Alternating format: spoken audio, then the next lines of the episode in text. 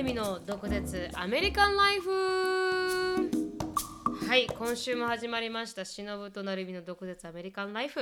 ほ。あのー、つぶやきから入っていきたいと思います。ほ。で私からいきますかね。はい。とか言ってお毎回私なんですけど。じゃあ私からいきますか？あしのさんからいきますか、いやいやたまに私は私からいきましょうか？お願いしますじゃあ。はいお願いしまなるみちゃんはほらもうルーティーンと化してするからそうそうそうそう同じことを言うじゃんね。はい。何万回ジェイコブもエリカも動画に出ようとも、うん。今日はスペシャルゲストですそうそうそううそう。ルーティン化されてしまうの私の中でね。それと同じになっちゃうんだよね、はい。うん、じゃあ私からいきましょうかね。お願いします。はね。はい。あのですねえっ、とサンクスギビングの週なのね、今ね、はい。ね。サンクスギビングウィークエンド。で、はい、木曜日がサンクスギビングで、はい。で週末を兼ねて、うん。あのー今遊びに来ている大阪からのお友達のリクエストでもあったんだけど、はい。えーシックスフラッグっていう遊園地に行ってきましたと。はい。であの行ってで、うん。乗り物乗ったんだけど、うん。であの出産あのねこれ多分主婦出産した人あるあるだと思うんだけど、はいはい。あの普通にこう生き生きんで下から出うんす出産をする人は、うん。多分三半神経が少しダメージを受けて、はい。その生きむ生きむことによって、うん。でちょっとこうバランス感を失うというか、はいはい。こう乗れていた乗り物がうん。乗れなくなっちゃったのね。うん。あのエリカを産んだ後に、はい。なんつうのエリカを産んだ後にもうずーっとほらお腹が大きい状態で、うん。自分の体が自分のものじゃないみたいな感じになるじゃない、はいはいはい。なるのよね妊娠中って。うん。で何をしたい？なんかもうエリカがでお腹から出たら、うん。まず一番最初にしたかったのが、うん。自分の体を酷使すること。はいはい酷使すること？そう、うん。私が好きなように私の体を使わせてくれみたいな。はいはいはいはい。だから、あのももともと好きだからローラーコースターとか、うん。まずもうローあの遊園地に行って、うん。もううわーギャーってもう自分の体を酷使してはいはいはい。叫びまくりたいと思って、うん。エリカが生まれたちょうど本当に2週間後とかに母親が半日だけ見てくれて、うん。で行ったわけ。はいはい。で待ちに待ったローラーコースター乗ったらうん。乗って、もう1回で気持ち悪くなってあ頭グラグラして気持ち悪くて吐き気がして吐いて。うん。でそれがなんかそのお友達によると、あうん。多分三半神経が少しダメージを受けてるんだと思うよって言われて、はいはいはい。あなるほどそうなんだ、うん。それからアシュリーが6年後に生まれて、うん。でショーンが生まれててその間ずっとやっぱりた試してなかったのよね。はい。でショーンが生まれてショーンが1歳半ぐらいになった時に、うん。そろそろいいだろうと。うん。と思ってあのヒューストンに毎年来るい色遊園地に行って、はい。うん。ちょっとした子供のローラーコースター乗ったの。はいはい。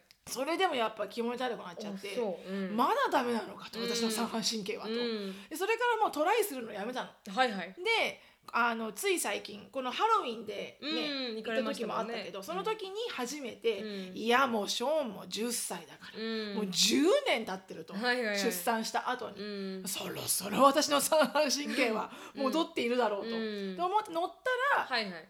OK だったのよ。全然気持ちよくならなくて、うん。で OK で、うん。でのあ乗れると思ったんだけどその時はすごい混んでて、うん。ハロウィンのイベントもあったから、うん。だからこう長蛇の列で乗れなかったのね、はい。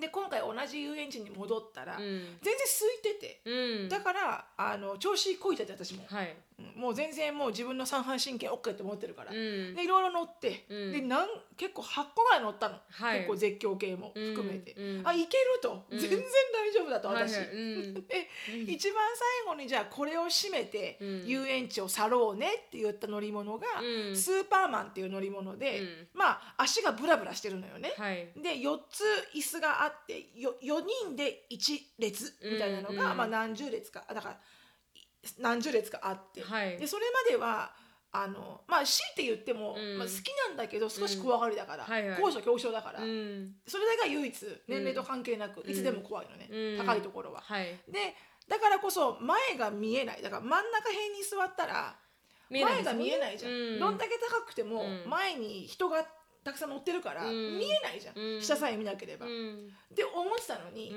ん。私はもうあの8個も絶叫マシン乗ってうん。全然 OK だったから、うん。もう調子こいちゃって。はいはい。で最後に乗ろうって OK でエリカもアシュリーもショーンも4人でじゃあ乗ろうってなって、うん。でエリカとアシュリーエリカとショーンが「はい。でマミー最後は一番前に乗ろうよ」って言われて「うん。ああ一番前行こうじゃあ」うん。って言ったはいいものの、うん。行って、うん。乗って動き出した瞬間にあ I made a mistake. と思ったんだ思って、もうのあの動き出した瞬間に、はい。もう目の前が何にもないのよね、うん。私の目の前がもう本当に椅子1個座ってる状態のものがうん。前に進んでいく感じで、何にもないのよ。怖い。だからあれって前の人ってこう、うん。ヒューンって下がるところもはい。一番前の人が下がり始めるじゃん。うん。で長いから、うん。一番後ろの人が下がり始めるぐらいにフルスピードでガーンって落ちていくから、はいはいはい。それまでずーっあとちょっとゆっくり系に下がっていくのよね。はいはいはいはい。それがめっちゃ高くて、うん。あの距離がね。はい。でその高所恐怖症だったんだ 私はと。うん。これあのローラーコースターは乗れるようになったけど、はいはい。私高所恐怖症だったじゃん なぜここに乗った？みたいな。うん。でももう時遅しみたいな。確かに確かに東京遅し、も もう遅すぎる遅すぎる、3回乗ったんですよねそのその前に3回乗ってたの、うん。それが4回目、はいはい、うん。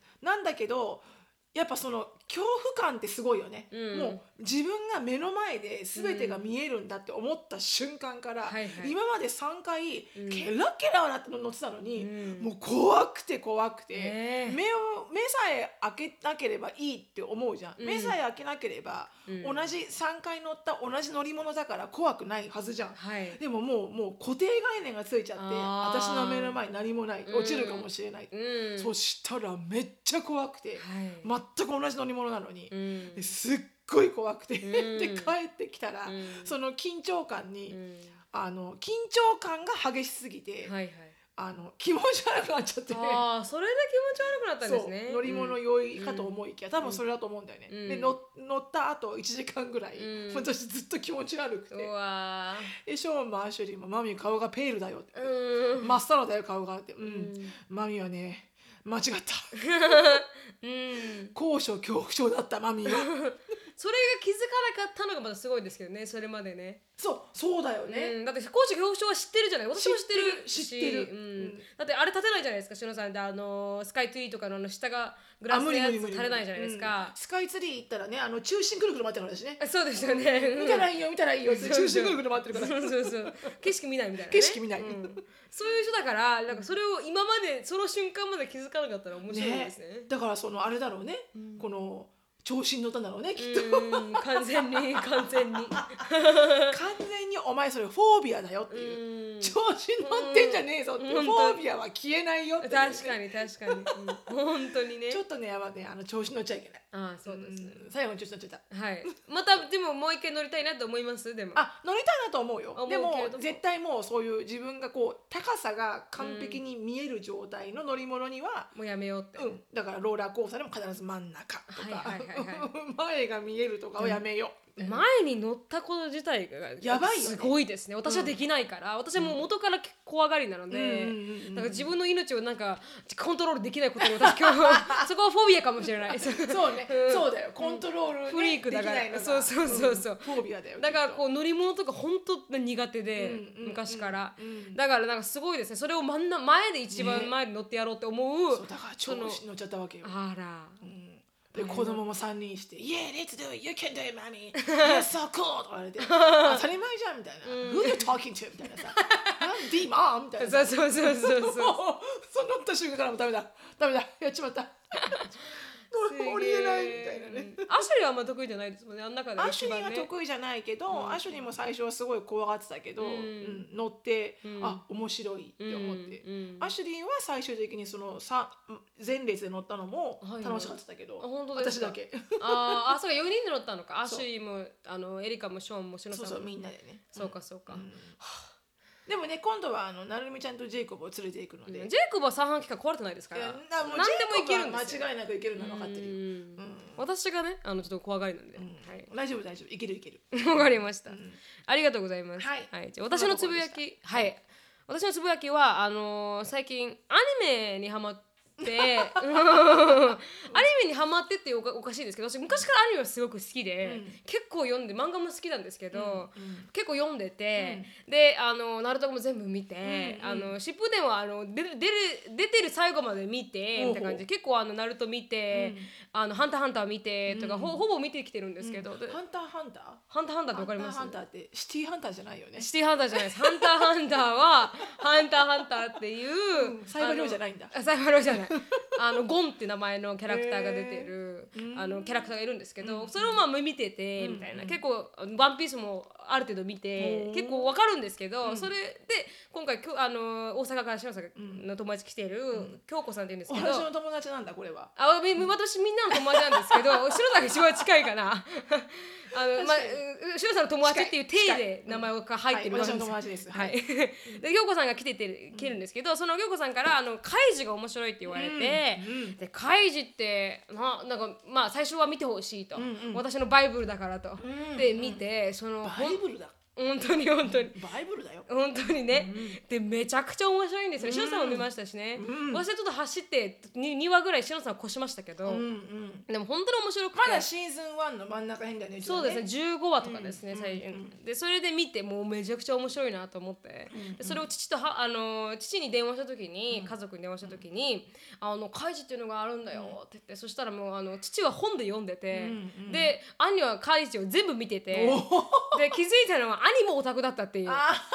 兄もあのアニメっていうアニメを全部見てて、んでなんかこう何を言っても全部わかるんですよ。うん。でそんな兄と父から兄がまあ教え父の弟が、うん。そういうこのデザイン系がすごくできる人で,、でその父の弟の友達がこういうアニメ制作とかに携わ携わってる人で無料でリンクをもらうんですよね。このアニメ面白いよって言ったの、でそれを父は受け取って、うん。それを見ながらで兄のあのレコメンデーションも聞きながらって、うん父はあんまりアニメとか見る人じゃないんですけど、う最近すごくハマってて、うんで今の最近のアニメはすごく変わってきたっていう話をしてて、でその中であのトップ3で面白いって言ったのが、あのサイコパスっていうアニメ、うん。で近代のなんか日本について話してるアニメと、あのドクターストーンっていう、あの化石化された日本っていうテーマから繰り広げられるうん。アニメがすごく研究されてて、科学系を、うん。面白いと。うん。でまあ怪人もその名の通り面白いし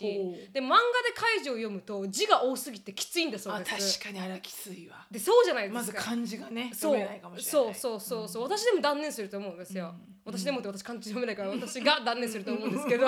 私でも。でもなんかこのそれとか、あとは何だったかなアイネの北海道を、あのあれしてるテーマにしてるアニメがもう一つあってそれもめちゃくちゃ面白いと、うんだからこれからなんかこうあの知らず知らずのうちに父も兄もアニメに凝ってて、うん私もアニメに凝ってて、んあのジェイコブも今からアニメに凝り始めてるから あのさよいどんどん受けるものをちょっと見ていきたいなと思って、うん最近のアニメは昔みたいになんかこうなんかプリキュアみたいな感じじゃないから。なんかドレミちゃんとかじゃないじゃないですか、うんだからすごくこう研究されててコアなアニメもどんどん出てきてて、うん。で少し日本がちょっとずつこう変わってきてるなーって思うようにはなりましたね。アニメの内質と容がか、うん、質とかやっぱり研究されててとか、あのー科学をベースにされてとか、まあ、カイジもそうじゃないですか。心理学とか、うん。なんか人間の哲学とかをこうベースに動いてるじゃないですか。うん。そうだね。うん。確かにね。うん。だからそういうなんかここう読んでてこう心がえぐられるみたいえぐらなれるね。アニメが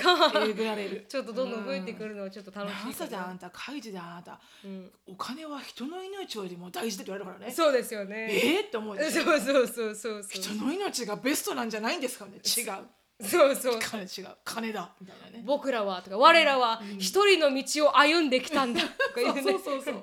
一歩一歩前へ進めみたいそうそうそう。それが人生だ。とか言うね。な一歩でも出せてれば進むみたいな。ね そうそうそうそうそう。あのナレーションがやばいね。ナレーションがいいですねあれはうんナね。レーションがねあの心に刺さる。はい本当に本当に。非常に。うん。で。たまになんか中国語に聞こえる漢字が多くうて。ん。うん。なんかそのいい喋り方がうん。中国人が日本語を喋るように聞こえる。あはいはいはいはい。そうです時満ちる。あ確かに確かに。カイジ行くとか。そうそうそう単語単語やでね。センテンスが短いんですよねあれね。そうそうそうそう。うん。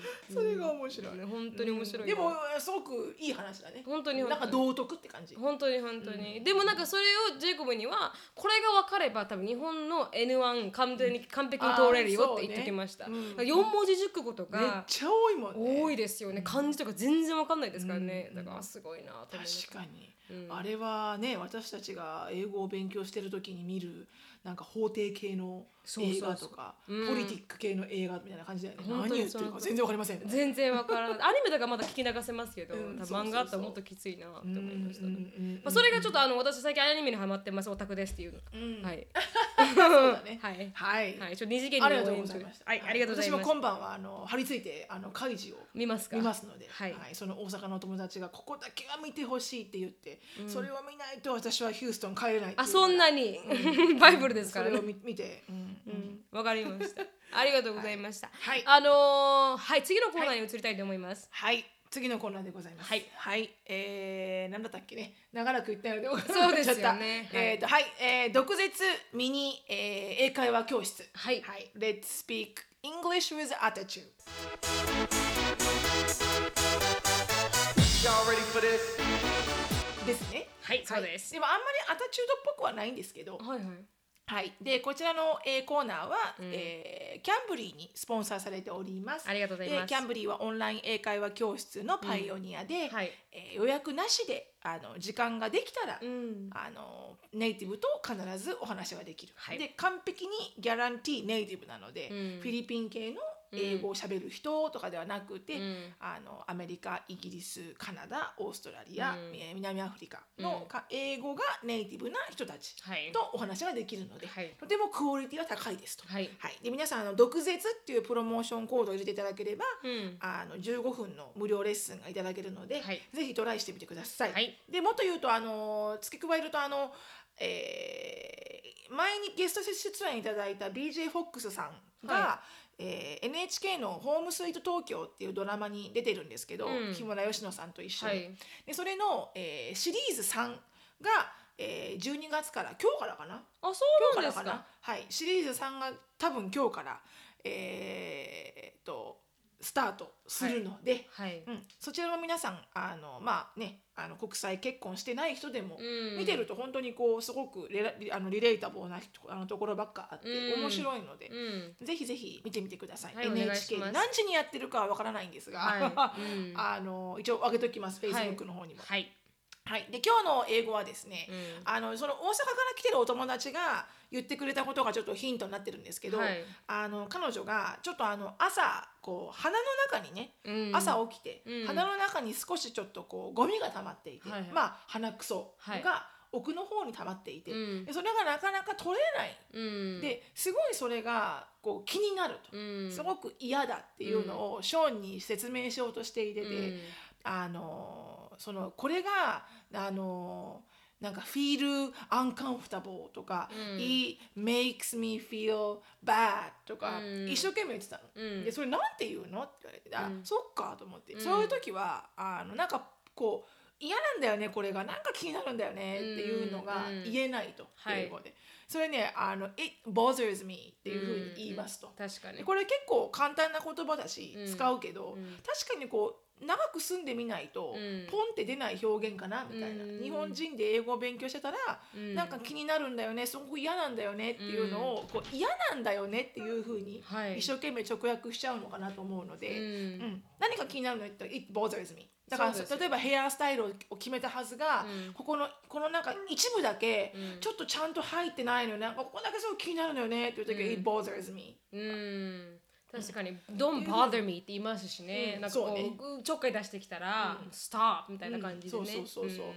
なんかこうねあの「You too loud」とかじゃなと、うん。まあすごいダイレクトだけどあの「It bothers me」っていうとちょっとこう、なんだろうな間接的にそうですね。も結構はっきり、うん。やめてくれる？みたいな、うん。確かに。でもねその「It bothers me」っていうのは、うん。あの結構使うし、はい。なのであの何かがこう少し気になる時、うんっていうののは、あの It bothers me っていうのを使ってみてください。はい、お願いします。はい。じゃあ今日のトピックに行きたいと思います。はい今日のトピックは皆さんの際どいあの質問を切っていくというあのテーマで、はい。あの恋愛に限ったわけではないんですが、はいちょっとあのセンシティブなトピックも入ったりとかほするのかなと思ってあの質問を選んでおります。ほそれをどんどんどんどんあの2人で切っていけたらなと思います。はい。はい、じゃあまず最初の質問です。はい。あの題がですね私のモヤモヤズバッと切っていただきたいですっていう題で、ひかるさんという方が送っていて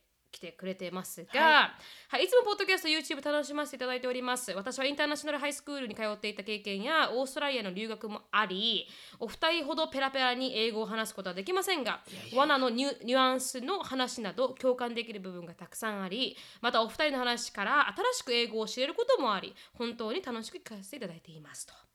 はい。で今回ズバッと切っていただきたいことがありメールさせていただきましたはい。私には海外のお友達が数人いるのですがその中でも台湾系ハテナ中国系ハテナアメリカ人の女の子 A とその子の親友の台湾人かっこアメリカ留学経験ありの女の子 B と特に仲が良く3人で仲良くしていたのですがあることをきっかけに2人と縁を切ることになりました。私が悪かったのかな？2人のこと好きだったのにな？でも私もたくさん傷ついたからこれでよかったのかな？と思いながら1年ほど経ったのですがいまだに私の中では消化しきれずモヤモヤしております。2人にアメリカではこれが当たり前だ。あなたみたいな人は初めて会ったありえないという言い方をされたためアメリカ在住のお二人にもお話を聞いていただきたいです。なるほど。はい、もともと2人とは日本で出会い2人ともその時は日本に住んでおり趣味のイベント会場で知り合ってから意気投合して一緒に旅行に行ったり日本好き2人の日本の文化や歴史を教えたり本当に仲良くしていました。会話は2人とも中国語はもちろん英語と日本語が堪能だったので日本語メインに話して2人が分からなくなると英語で私が説明をしたりしてコミュニケーションには問題がありませんでした。そんな中私たちが出会ったきっかけであるライブイベントに3人で行くことになりチケットの最初の選考に応募をしていました。倍率が高いところから当選するか不安の中3人とも最初の選考では落選メールが届いてしまい私は切り替えて二次応募で行こうと2人に連絡したのですがそこで A から返ってきた返信は台湾の友達がチケットを2枚余らせているから B と2人で行くことにしたというものでした。B に確認連絡をしたところ A の言っている通りこの先チケット入手できるかわからないから私たちは2人で行くことにした。と。本当にショックで何が起こったのか分からずなんで？ととりあえず聞いたのですが A も B もあなたがもし二次応募してしまったならそれは誰か別の友達を誘っていくかキャンセルしてください。という返事。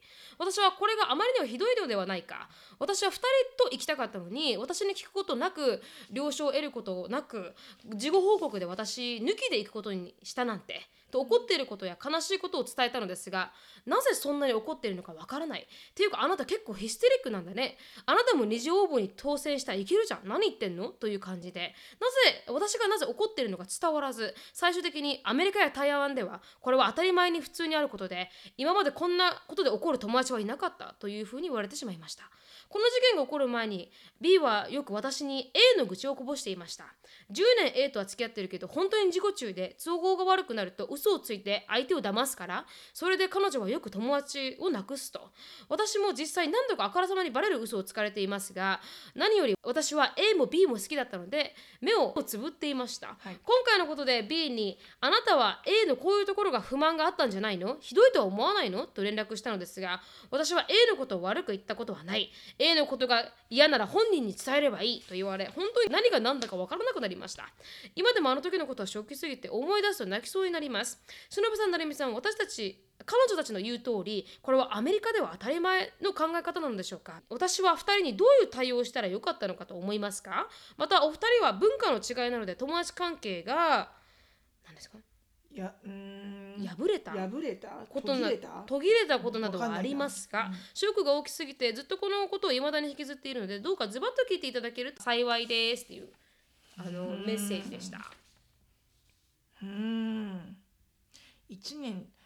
うーん。このじゃあもうその背景的にはこの彼女とはい。この A さんと B さんは、はい。だ A さんと B さんはずっと友達だっずっと友達だったんだよね。た。はい。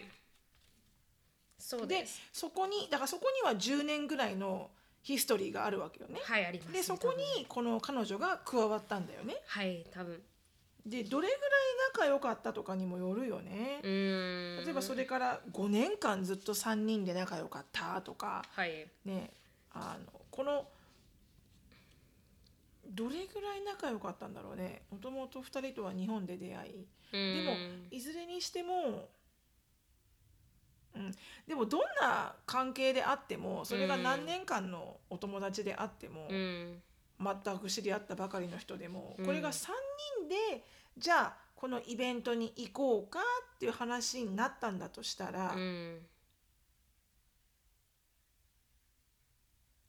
うん、3人とも最初の選考では落選のメール。うん。でこの方はじゃあ二次面接二次応募で行こうよって連絡をした。うん。だから2回目にまたね応募しようよってなったんだが、うん。台湾のお友達が2枚チケットが余分にあるから、うん。じゃあ私と彼女はこれで行ってくるから、はいはい。あなたはちょっと勝手にしてみたいな言い方をされた。はい。うん。うーん。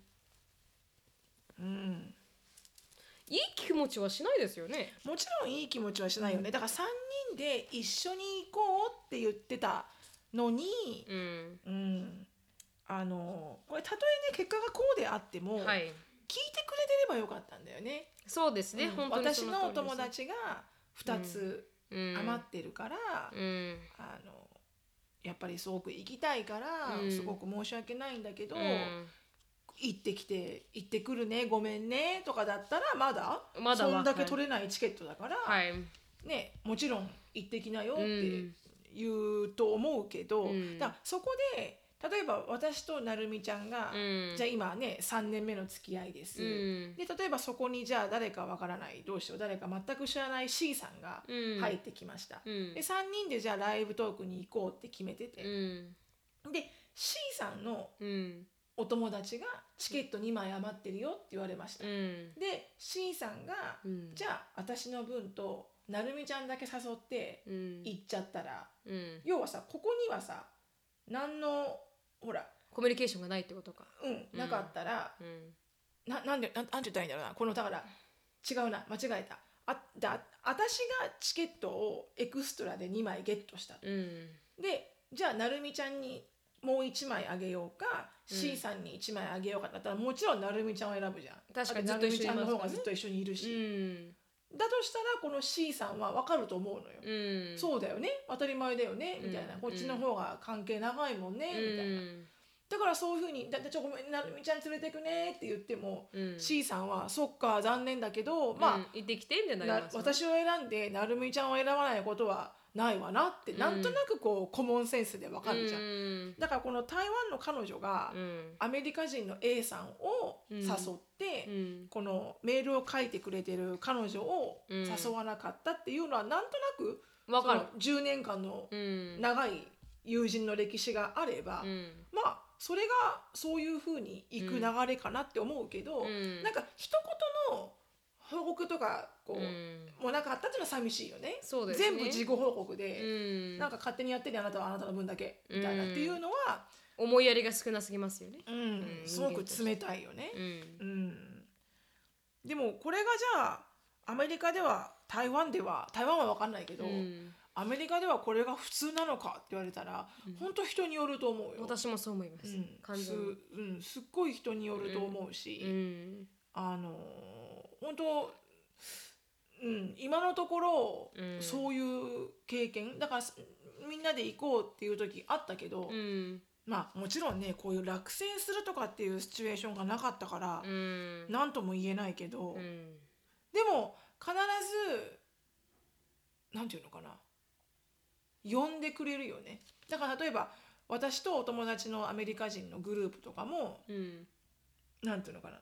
あのここだけであの例えばわたそのか A さんと B さんで話が盛り上がってうん行こうよってなったことを、うん。その場にいなかった私にも、うん。A と B で行くんだけど、うん忍も行く？とかっていうふうに、まあ行かないって分かってても、うん。行くって一応聞いてくれるし、うん。うん、だから人によると思うんだよね。私も人によると思います。すごく。うん。だからもしかしたら、うん。この事後報告？うん。でいう扱いを受けるっていうのは、うん。このだからこのメールを書いてくれてる彼女うん。が思うほど、うんこの A さんと B さんは、うん。この彼女のことを、うん。ちょっと残念なんだけど、うん。友達とお思ってなかった。友達と思っていないと思うんだよね、うん。それほど。はい。気持ちのレベル？そうですね。その温度感っていううの、んうん。思いっていうのかな、ううんん。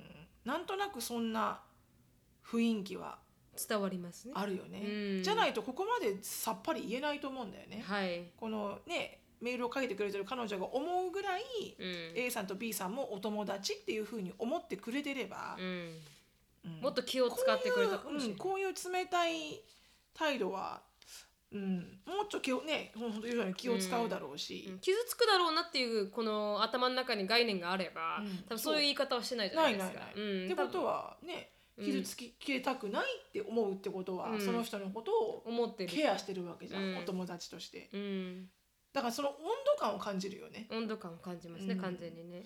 うん。うん、だからこのね、まあ、メールを書いてくれてる方名前書いてあるからいいんだと思うんだけど、うん、このヒカルさん？はい。ヒカルさんが思ってるほどうん、多分相手はヒカルさんのことをうん。お、友達として大事にうん、ないしはなんかお友達っていうカテゴリーに、入れてなかったのかもうしれない。ん、彼女たちの中では入ってなかったのかもしれないよね、うん。もしかしたら。うん。それは本当にあの む辛いですけどね。そういうことを聞いてああそうだったんだって思うのは多分辛いですけどでもそそういった行為じゃなんですけど所詮そういうものだったと思う思うしかないですよね。そうだ,、ね、だってそうやって切れる友達関係は切れますからね。う。ん、うん、本当に、どんだけね自分が頑張ってもね、うん。一方通行だと、うん。ね。辛いだけですからね。うん。どうにもならないし。う、ん。うんだ答え的にはそういうことが当たり前であまりアメリカでは当たり前ですがいえ、まあ、当たり前ではないと思いますと人とによって違うと思います、うん。お二人にどういう対応お二人であればどういう対応をしたらよかったと思いますがうん。別にこの自分の気持ちを伝えることは間違ってないと思うんですよね。か傷ついたとか、うんもし一言言ってくれればって。間違えてる、うん、っていうこと自体は間違ってないことだから、うん。良かったのかもしれないけど、うんでもどういうふうに言ったかにもよるかもしれないですね。そうだうん。ね、相手がヒステリックだって思ううん。言い方になってしまったのだったら、うん。あのまあこ今こまうん。今後何かがある場合うに、ん。なんかこうあのななんていうのかな、うん。あそういうふうにならないようなうん。言い方をするっていうことを伝え方もあるのかなとは思いますね。なんかなんでこんなこと言ったの？って相手にこうわーって相手のせいにしてしまうと、うんウォーウォーウォーってディフェンスに入るじゃないですか、うん人って。攻撃されるとディフェンスに入るんで、うんだからもしかしたらあの私すごくちょっと傷ついたんだよねっていうことの、うんこうこう自分に置き換えるっておかしいですけど、なんか Why didn't you invite me? っていううん。You を使うよりかは、うん。あ I felt a little sad because you didn't invite me だったらもう少し柔らかくこう聞こえてたのかなっていうのはあるかもしれないですけどね。それちょっとあれですかね？うん、あ合ってると思うよ、うん。だから「I wanted to go with y'all」って言って、うん。なんで私だけ行けないのってね私も3人で一緒に行きたかったのに、うん。それが叶わないから悲しいっていうふうに言ったら、うん。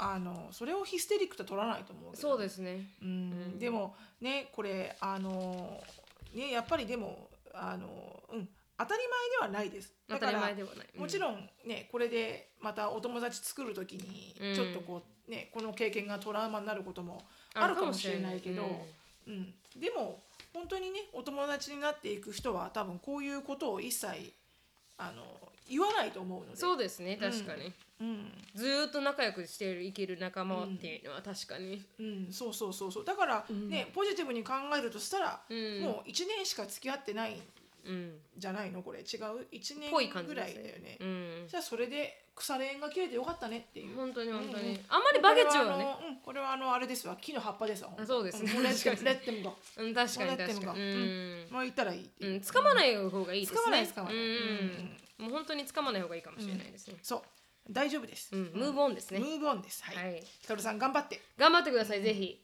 ありがとうございました、はい。じゃあ次のコーナーあ 次のコーナー次に行きたいと思います、はい。次はですねあの国際恋愛ビギナーの私にアドバイスをくださいという内容で。国際恋愛ビギナーさん。はい、ビギナナーさん、あのペンネームはアナさんです。はい。早速なのですが、お二人に質問があります。私は現在イギリスに住んでいます。彼はカナダに住む白人カナダ人で、現在国際プラス遠距離恋愛中です。彼と私は12年前に私がカナダの高校に留学していた時からの中で、長いですね。すごい、はい、大人になってから交際を始めました、将来を真剣に考えているからか会話も具体的で初めて使う単語や日本語でも聞いたり話したりするのが難しい内容もあったりします。そのせいかなはてなと思っていたのですが日常会話でも彼と話していると彼の使う単語や文法言い回しから毎回大学教授と話してかのような気分になります。何度も彼にあなたの使う英語はすごくハイレベルな気がすると伝えたのですがそうとはぐらかされてしまいました、ですが先日初めて実は高校生の時すでに英語も数学も大学レベルのクラスにいたんだよね。高校も大学もずっと英語は学年で1位だったんだ。と教えてもらい友達やお母さんでさえ僕の英語が時々わからないこともあるんだよね。かっこ笑いと言われやっと納得しました。話を聞いていると7歳の時にすでに IQ が100を超えていて当時特別コースの誘いもあったそうで現在も IQ は150あるみたいなんです。私は日本の大学を出ていて在学中にイギリスに留学していたものの私の英語力はまだアカデミックのレベルに達していないと自分自身が一番痛感していてそこの壁を越えるために今一生懸命勉強をしているところなので彼との会話は大変勉強になっていてありがたいです。彼とはすごい仲が良いので会えない間はお互いに毎日少しでも時間を作って電話をするようにしていますが時々彼の質問の聞き方や大学院以上レベルの単語が続くと疲れてしまう時があります。彼は昔から本当にいい人なのでわからないところは私がちゃんと理解するまで何度も話してくれるのでその気持ちを思うとそう感じてしまうことが申し訳なくなってしまいます。前置きが長くてすみませんが成美さんや忍さんはこのような経験をされたことがありますか？その時はどう彼と良い距離の取り方をしながらおお付き合いされていましたか？っていう質問です、あうん。あと余談なのですが私はイギリス人にも言われるぐらいブリティッシュアクセントなのですが彼と話す時だけアメリカンアクセントになっていてその後現地の友達になると「え今日初音アメリカンじゃない?」って言われることが多々ありますと忍さんは旦那様がイギリスの方なのでパートナーのアクセントにつられるみたいなことはありますか？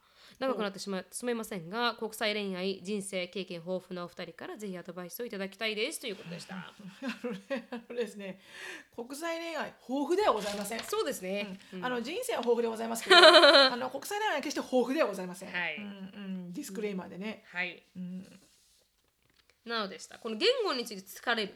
翔さん疲れてましたよね。oh my god! とか言ってましたよね。I don't wanna talk English anymore! とか言ってましたもんね言って。ましたよ言ってました、うん、しかもなんか日本語で「ああもうやだ英語」って言ってました。もう英語やだって言ってました私うん、本当に。うんうんうんこのだから彼が使う言葉がハイレベル、はい。うん、でもじゃあこれ12年前からうん。付き合ってるってこと？でもじゃあこれこれ国際恋愛ビギナーじゃないよね。うん。12年前から。まあ10年前に知り合って大人になってから交際を始めてるんで。あごめんごめんちゃんと読めよと。いやいやいやいやいや申し訳ない申し訳ない。うん。なるほど、はい。出会ったのが12年前だけれども、前ううんん。大人になってから交際を始めました、はい。なるほど。いやでもうーん普通はね多分うん。普通の人だったら、はい。あの分かるレベルに少しは下げると思うんだよね。そうですね。下げながら上げながらみたいな、はい。うん。あでもどうだろうな。そんなこともないかな。でも、うん。ちゃんと理解するまで何度も話してくれるんだったら、うん。話してもらえばいいんじゃないのかな、うん、私もそう私は思思います。ってしまう。うん。うん。私あのジェイコブの単語半分無視ですからね、難しいの使われたら雰囲気で。もうもうもうもうそれ前後で読むしかない、うん、だからもうしょっちゅうだよねうちらね言われたことじゃないことやるのはね、そう、うん。そうそうそうそうそう。なんかアンディもこうこうこうやってって言ったことに対して、うん。全く違う回答を返すわけですそうよそうそう、うん。なんてみたいなね、うん、違う違う違うそんなこと言ってないみたいな、うん。よくあるそれは。うん。でもなんかこう申し訳なくは感じなくていいと思う。うん、だって You chose me ですからね。そうそうそう、ん。そうなのそうなの、いん。やそれが私ですから、うん。みたいな、うん、So what? みたいな感じですよね。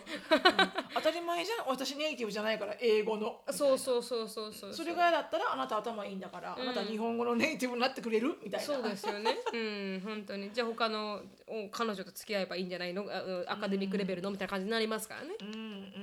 うん。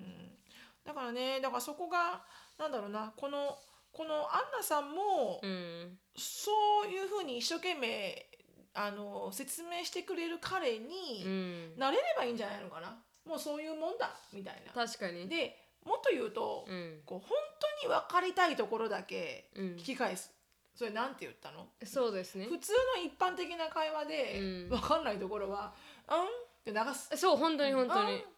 うん？うん？Good for you、ううんん。流す。なんて言われたのか分かんないけど大したことじゃねえだろみたいな。うん。うん、本当に。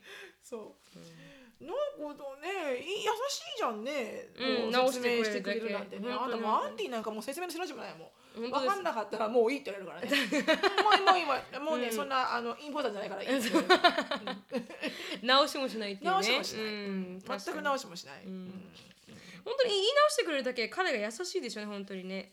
うん、と思うけどね。で結構ほらやっぱり自分がねこういうふうに頭いいっていうかお勉強好きな人だと、ん。教えることが好きな場合も多いじゃない？そうですねジェイコブなんかもね、うん。結構コツコツこうちゃんと根拠立てて教えるの好きじゃない、はい。上手だしそれが。上手です。はい。だからだったら全然こうある意味それがすごく好きなのかもしれないしね、うん。こんなふうにこう、うん。一生懸命教えてあげることが。ううん。ん。プラス彼のおかげでちょっと私の英語力も少し上がりましたしね単語力っていうか、うんうんなんかこう知らなかった単語が理解できるようになったりとか、うんうんうん。そういう面では結構あの本当にいい勉強相手というか、うん。かなって思いますけどね、うん。だからそういうのをちょっとなんかこう、まあ、疲れてしまう時もあるかもしれないですけど、うんすごいある。うん、でもそれはみんなにあるかもしれないです。から、毎日ある。だからまず母国語が英語じゃないっていうことに対して、うん。多分それに疲れないことは多分一生ないというか一生ない。うん。うん。あるんじゃないかなと思いますね、その時はもう自分もお笑いとか見て、まあ、あのアニメとか見てそうそうそう。解消される。そうなのそうなの、たまにねもう分からないだろうなと思ってるけど日本語で喋る私、うん。アンディタオル取って。って、うん。はタオル。タオル。言ってる言ってる。言ってる、通じる、あ本当ですか。ああそうかそうか。そういうアティチュードも大事ですね。うん。そう。だからもういいんだよ、うん。うん。大丈夫。これはそうね。大丈夫です、はい。うん、あの慣れますって。慣れます、はい。うん。慣れていきます、はい。そのうち彼も説明をねする度合いをね多分彼が調整し始めると思う。ま あそうですね、頭いい人ですからね。IQ150 あるし。はい。うん はい、はい。実際にあのあかミートアップに来てくれた方で東京の。あそうなんだ、はい。すごくあ海外での就職活はあ、なるほど、うん、ということでした。なるほど。ありがとうございます、はありがとうございました、はい。これはスキップして、はい。あの次に行きたいと思います。はい。ポッドキャストへの質問です。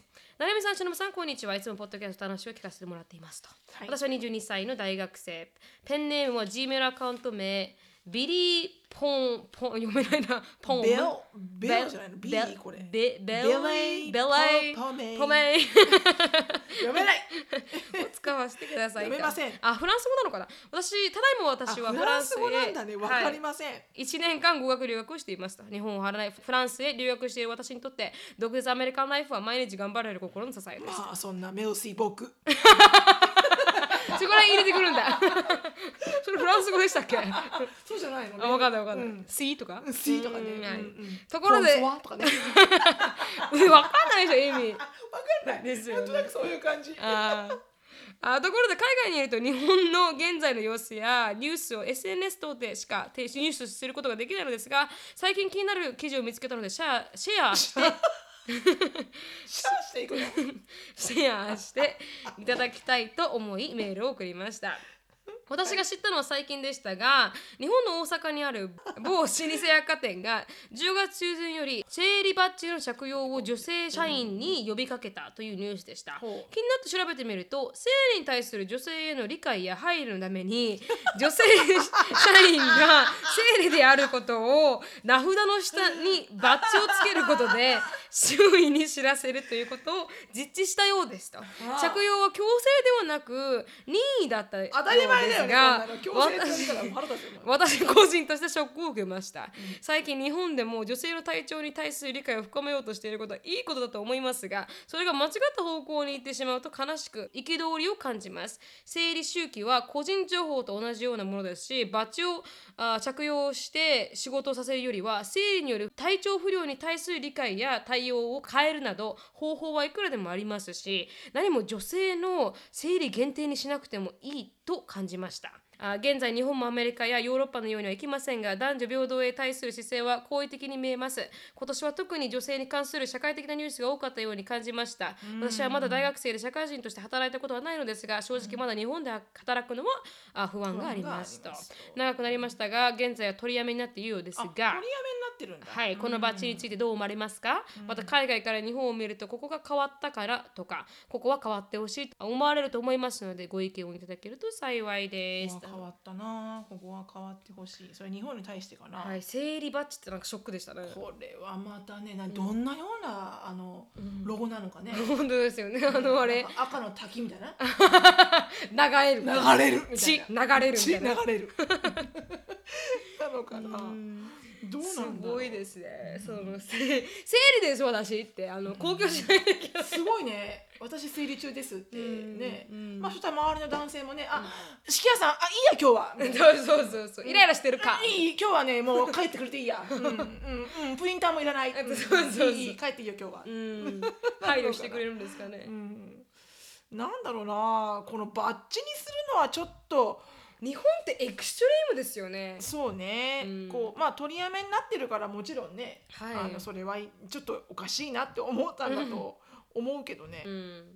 うん。百貨店がバッジにするってじゃあその百貨店の店員さん外に行く時にあこの人生理だと思われないといけないんですかね。そうそうみんなね、最悪だよな、うん。それは。うんうんでもねこのあのもちろんその配慮、この彼女も言うように、うん。配慮したいんであれば、うん。あの生理休暇っていうのをうんつけていいと思うんだよね、うん。確かねアメリカはあるよ、うっそうん、レギュレーションであの雇用のレギュレーションで。まあそれを適用している会社があるかどうかは別だけど、はい。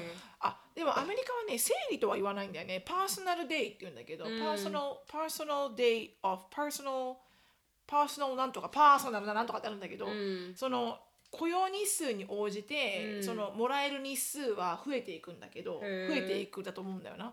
でもげ上限はあるよ。はい。でもだからそれの理由が何でもいいの。うん。今日は子供が学校が早く終わるからうん。家にいてあげたいとか。だからうん。病気有給とは違うのよ。はい。まあでもお給料もらえるから有給なんだけど、うん。だからお給料がある状態での休みうん。なんだけど、有給ではなくて、うんパーソナルデイって言うんだよね、うん。だからそれがあのそういう子供のために子供の学校の遠足にはい。一緒に行きたいから休みますうん。とか、ちょっと今日は生理2日目うんで体調がきついから、パーソナルデー取ってと取って2日間ぐらい休みもらいますとか、うん。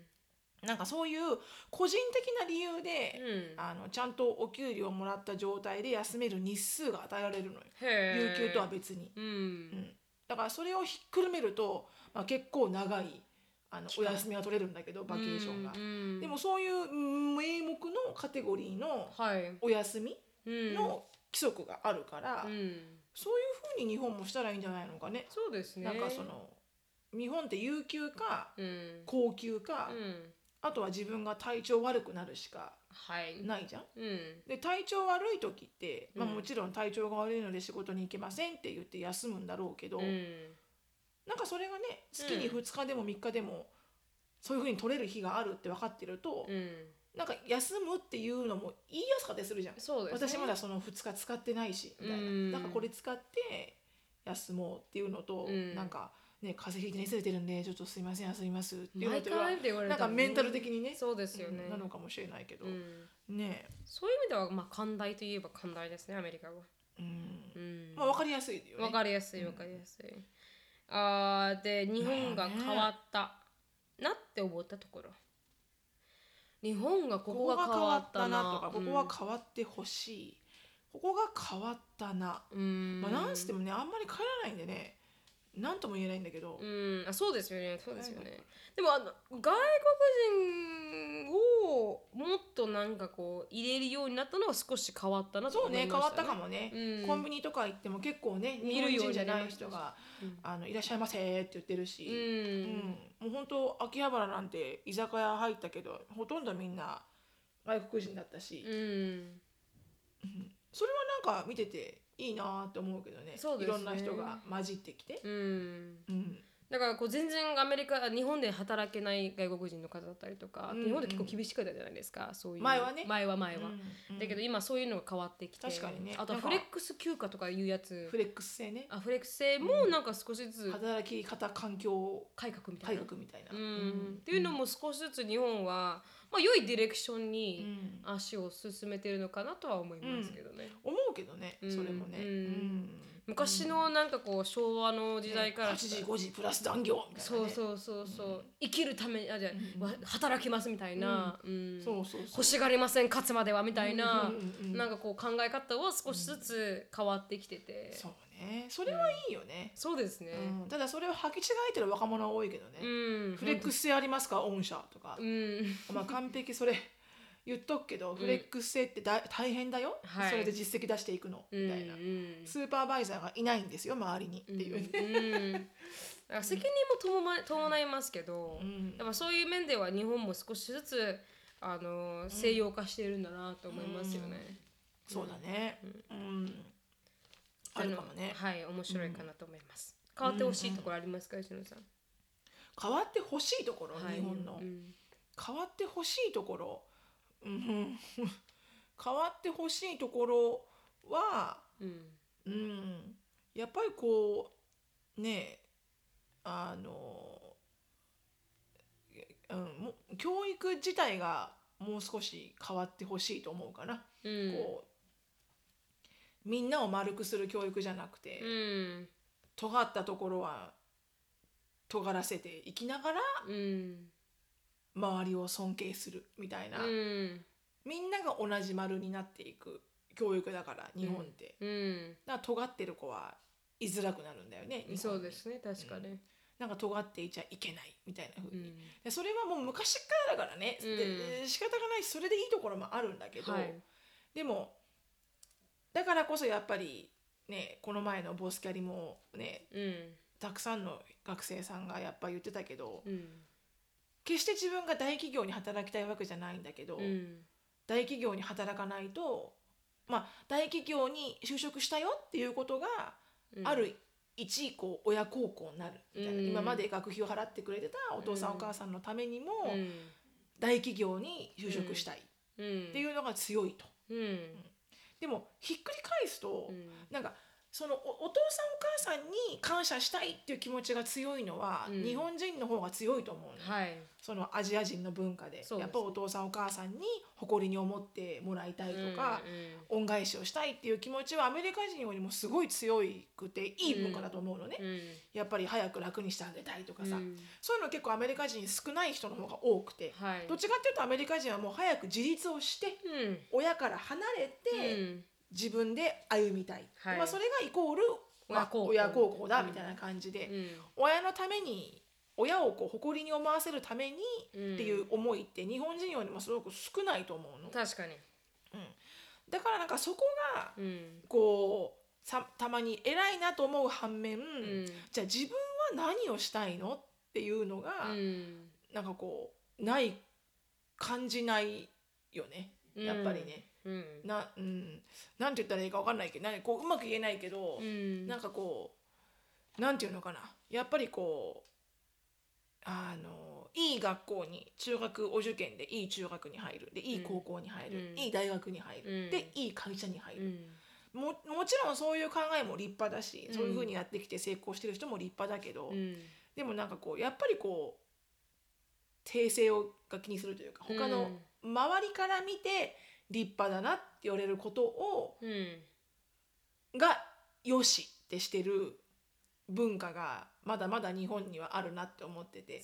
周りの人から見てうん「あ敷屋さんとこのお嬢さんはなんとか商社なんですか?」ってうん。素晴らしいですねっていうこと、うん。じゃあもしこれが敷屋さんのお嬢さんは一人でお仕事されてるんですか、うん、なんかねうん。立派ですねって思いながらも、頭の中では、うんどんなこっちゃみたいな、確かに何やってんだよみたいになりますからね、うん、だからこうなんかそういうやっぱりこうなんていうんだろうなこうみんなが思うエリート一直線っていうのがなんか一番偉いって思われてる、なんか風潮がまだまだ日本には強いと思う、うん。だからこうひ突拍子もないような格好とかしてるとやっぱりね批判の目のささらされるし、うん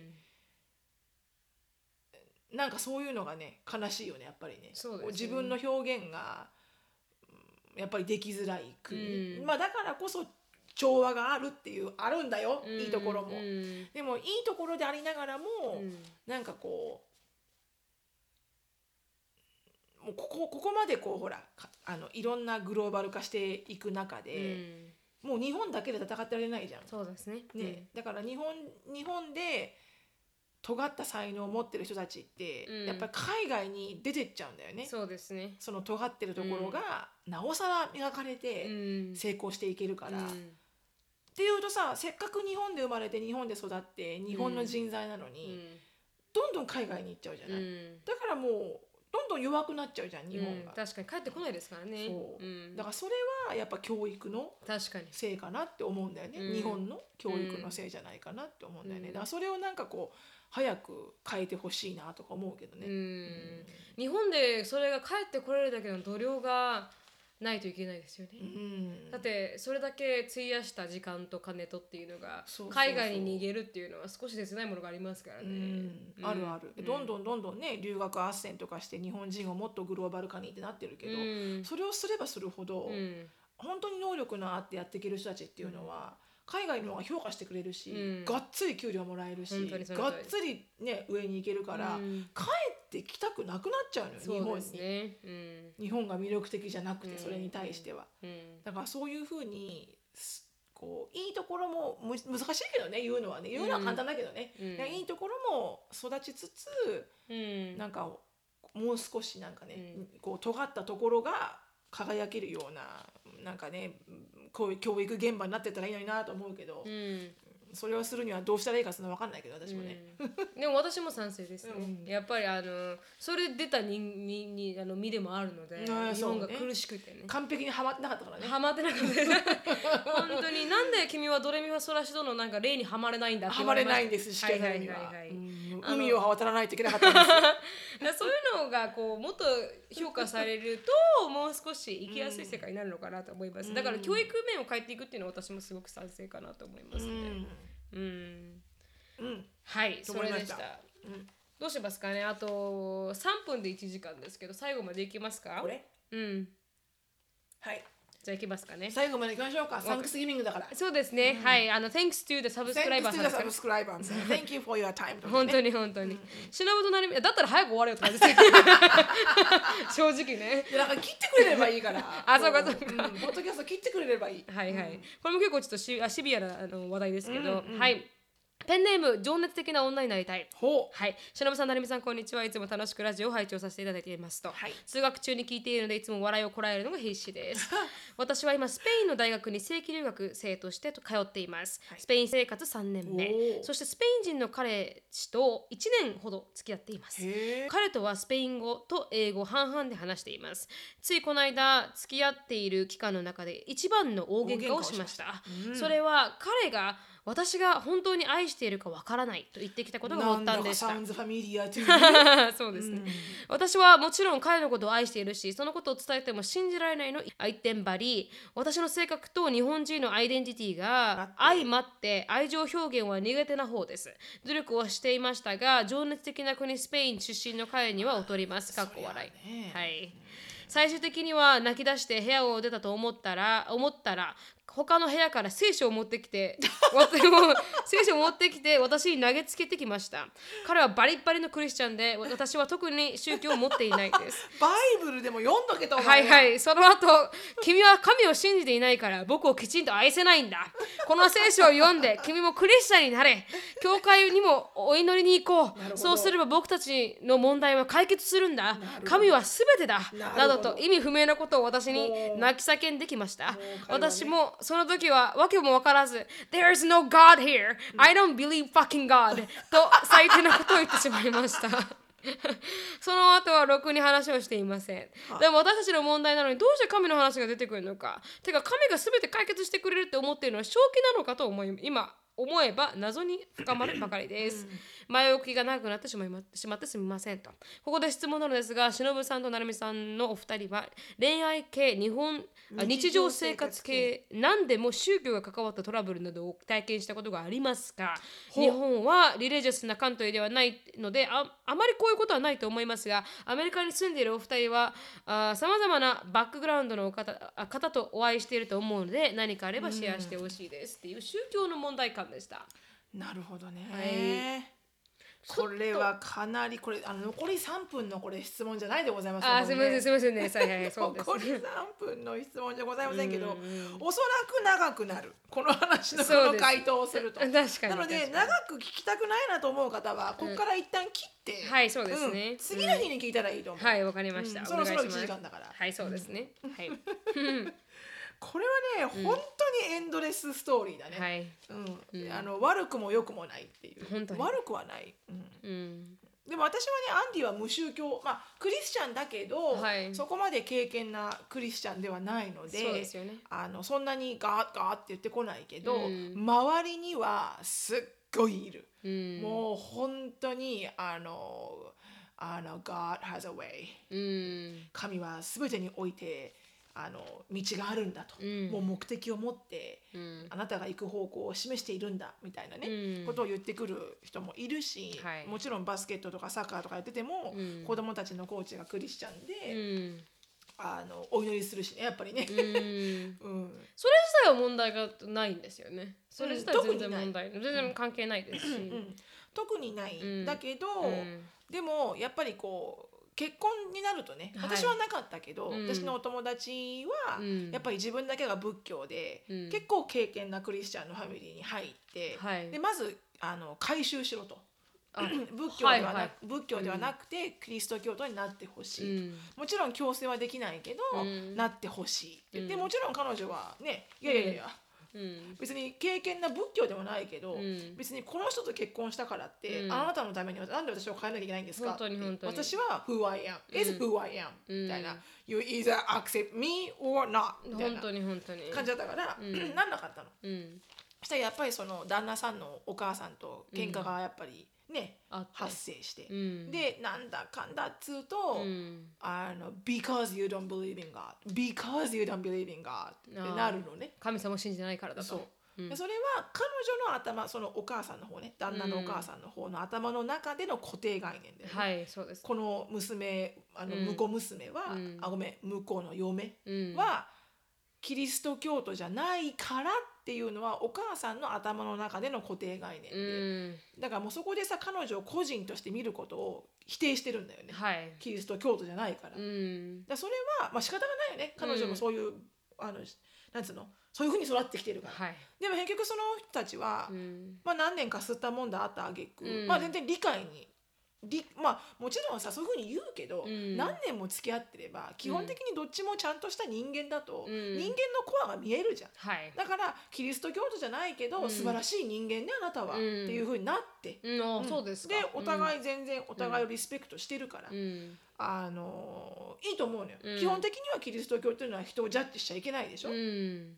誰だってアクセプトしなきゃいけない、うんそうです。うん。だからやっぱり譲り合えるんだよね、うん。でもわけわからん、うん。あの偽善者がいるわけよ、はいその中にたくさん、うん。それが一番腹立つ。うん。でもこの彼の場合は多分これ彼すごく追い詰められたんだと思うんだよね、はい。もう喧嘩して喧嘩して、うん。もう追い詰められちゃったから、うん。追い詰められたからこそ、うん。こういうふうにちょっとね、これしかないと思ったのうんかそうこういうふうにこう、宗教的なことを言ってきたと思うんだけど、うん。これは私悪くないと思うのよ、うん。別に。うんだ彼がこう思うことでうん。自分の気持ちが少しこうポジティブにうん。いくんだったら、うん。あのよくある話だと思うのね、うん。だから教会にお祈りに行こうっていうのは、うん。もう2人では解決はできないから、はいはいはい。これ以上2人で喧嘩するんじゃなくてそうですね。うん。はいはい。第三者に、うん。まあ要は落ち着いてうん一旦ねうん。こうちょっとじちょっとちょっと落ち着こうよみたいな感じだと思うの、雰囲気的には、うん。別に本当に神様に「How to do A」「How to do B」を聞こうと思ってるんじゃなくうて、ん。うん。もう心の多分よりどころだよね、うん。もうもうもうアウト・オブ・コントロールだから、うん。ちょっととりあえずちょっと行っとこう。か神様のところ。みたいな。だ そうそうか。とりあえず行っとこう。うみたいな。日本人がすごくね不安になってとかななんつうのこのうん受験が受かるようにって、うん。とりあえず神社行っとこうみたいな。あはいはいはいはい。その感覚そそんなのだと思うの私、うん。そこまで真剣に神様に自分の人生を決めてもらおうみたいな思ってないと思うんだようね、ん。うん。だからあのなんていうの？これは私はよくあるし、うん。うん、あのなんていうのかな？それに対してこうあの神様が 全部解決してくれるって思ってるのかみたいな。それは彼も多分思ってないと思う、うん。おそらく。うん多分自分の心の拠り所うん。なんじゃないかなと思うし、うん。心の拠り所がある人ってうん。多分強いと思うんだようね、ん。ない人よりも、うん。だからすごくこう自己啓発に使ってるんじゃないかなって思うけど、うん。うん。かな、ううん。確かに。うん。それっていいんじゃないですか？うん。私あの篠田さんに言われてああそうだなと思いましたよ。うん。うん。うそうね、ん。うん。別に何かこの宗教を否定するわけでは全く持ってないじゃないですか。なんかこの必要を全く持ってなくて。たただから篠さんが言ったなんかそのそれがよりどころでもうもうどうしようもないからうん。第三者に聞いとこう。みたいな。それがこの場合あのガトだったといううん。だけの話だったの。かもう分からないですけど、うん。でも投げつけないでほしいですよねその、まあそうね。そそそバイブルもね、うん。かわいそうだよね。かわいそうかわいそう。投げつけられたらね。バイブルも、うん。うん。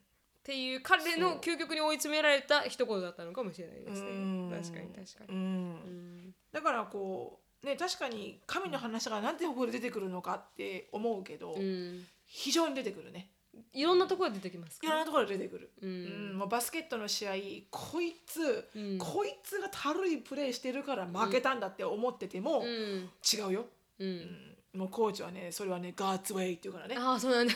うん。これはね神様がね言って負けたんだ。って、私聞きながら、ん、なわけねえだろうと、うんうん。このナンバーセブンだろうと悪いのは、うん こいつがタラタラしてから負けたんだみたいな、うん。思うけど、うん。